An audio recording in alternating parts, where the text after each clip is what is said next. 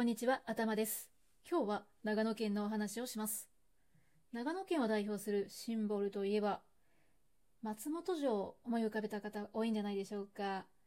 現在、天守の建物を残すお城っていうのは全国で12城しかないんですけれども、そのうち5種の天守を持っているのが、この松本城、そして兵庫県の姫路城なんですね。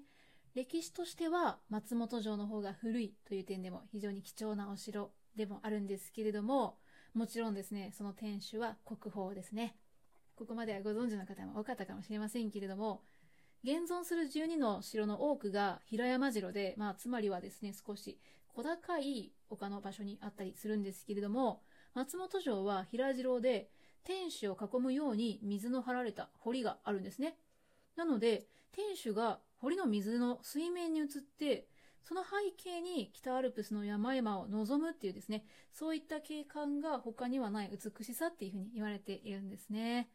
天守の建物も漆喰の白と漆塗りの黒がコントラストになっていて、スタイリッシュという表現がいいのかわからないんですけれども、非常にかっこよさを兼ね備えたお城ですね。そんな松本城があるのが、松本市なんですけれども、もう一つですね、松本市に素敵な場所があって、それを紹介していただいたんですけど、それが松本市美術館ですね。ご存知でしょうか ?2002 年にできた美術館のようなんですけれども、松本市出身の世界的に著名なアーティストである草間彌生さんの作品をメインに、その他、新州や山岳にちなんだ作品というのを収蔵展示しているそうです。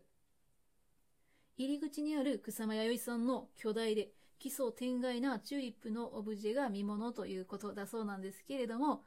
そんな松本市美術館は、鑑賞の場、表現の場、学習の場、そして交流の場という4つを柱とした地域に根ざす開かれた美術館を目指しているようですね。先ほども言った通り、郷土ゆかりの芸術家の作品とか、山岳であったり、音楽をテーマにした作品などを収蔵しているそうです。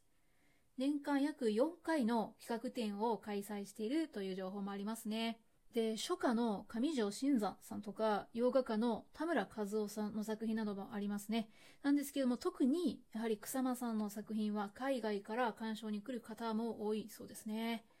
で、この美術館の外観も草間彌生さんを象徴するようなドット柄の壁があったりとかですね、すごく素敵なんですけれども、実はですね、現在松本美術館は大規模改修工事中だそうです。はい。この工事が終わるのが2022年の4月ということですので、どうでしょうかね。それまでにはこのコロナでね、外出ができないという状況も少し収まっていたらいいななんて思いますね。もし長野県のね、松本市に行かれる際は、国宝の松本城に加えて、こちらの松本市美術館もね、訪れてみてはいかがでしょうか。